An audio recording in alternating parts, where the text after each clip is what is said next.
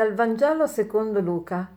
Un giorno, mentre Gesù si trovava in una città, ecco un uomo coperto di lebbra lo vide e gli si gettò dinanzi, pregandolo, Signore, se vuoi, puoi purificarmi.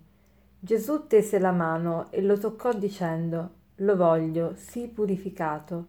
E immediatamente la lebbra scomparve da lui. Questo brano del Vangelo di oggi ehm, ci fa pensare ai lebrosi perché Gesù incontra questo lebroso e tutti in un certo senso siamo lebrosi perché?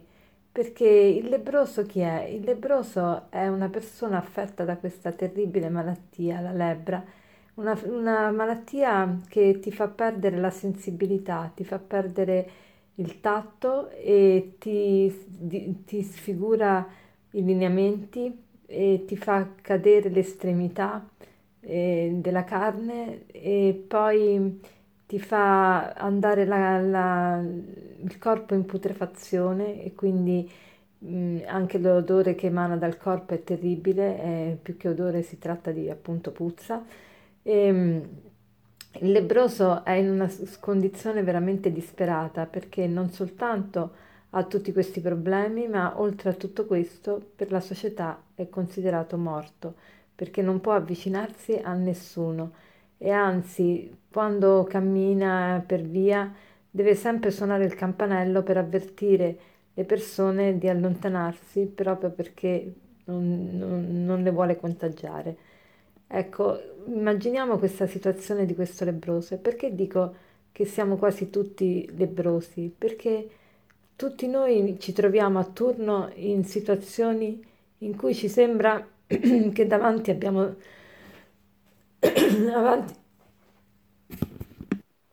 ci sembra che davanti a noi abbiamo solo la morte, solo eh, la distruzione, solo ciò che è terribile e temibile e in molte situazioni della vita ci troviamo in, que- in questa condizione o per una relazione importante che è terminata o per una malattia o per un fallimento o per un disastro economico o per un lutto. E ognuno è chiamato ad affrontare diverse difficoltà e vicissitudini nella vita che ci fanno sentire appunto proprio come un lebroso, ci fanno sentire isolati, ci fanno sentire che siamo soli con il nostro problema e che nessuno può entrare in questo problema che abbiamo noi.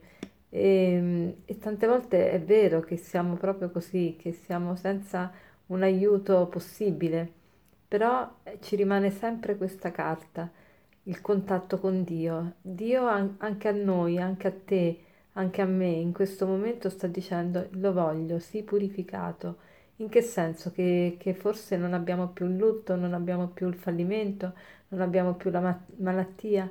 No, non in questo senso, ma nel senso che in tutto troviamo una speranza, in tutto troviamo un significato, in tutto troviamo una consolazione.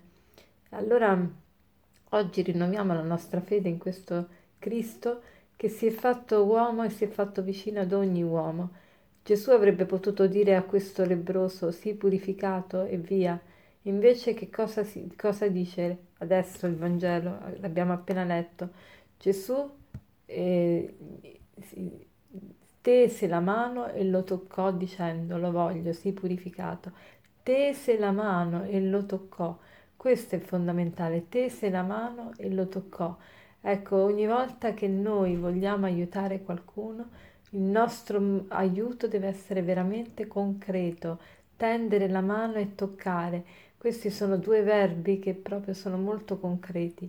Noi dobbiamo essere concreti, l'amore deve diventare visibile, deve farsi concretezza, dobbiamo manifestare l'amore. Allora vorrei oggi soffermarmi su questo. Fatevi la domanda, ma io riesco a manifestare anche con i gesti, anche con il tocco, il mio amore per le persone?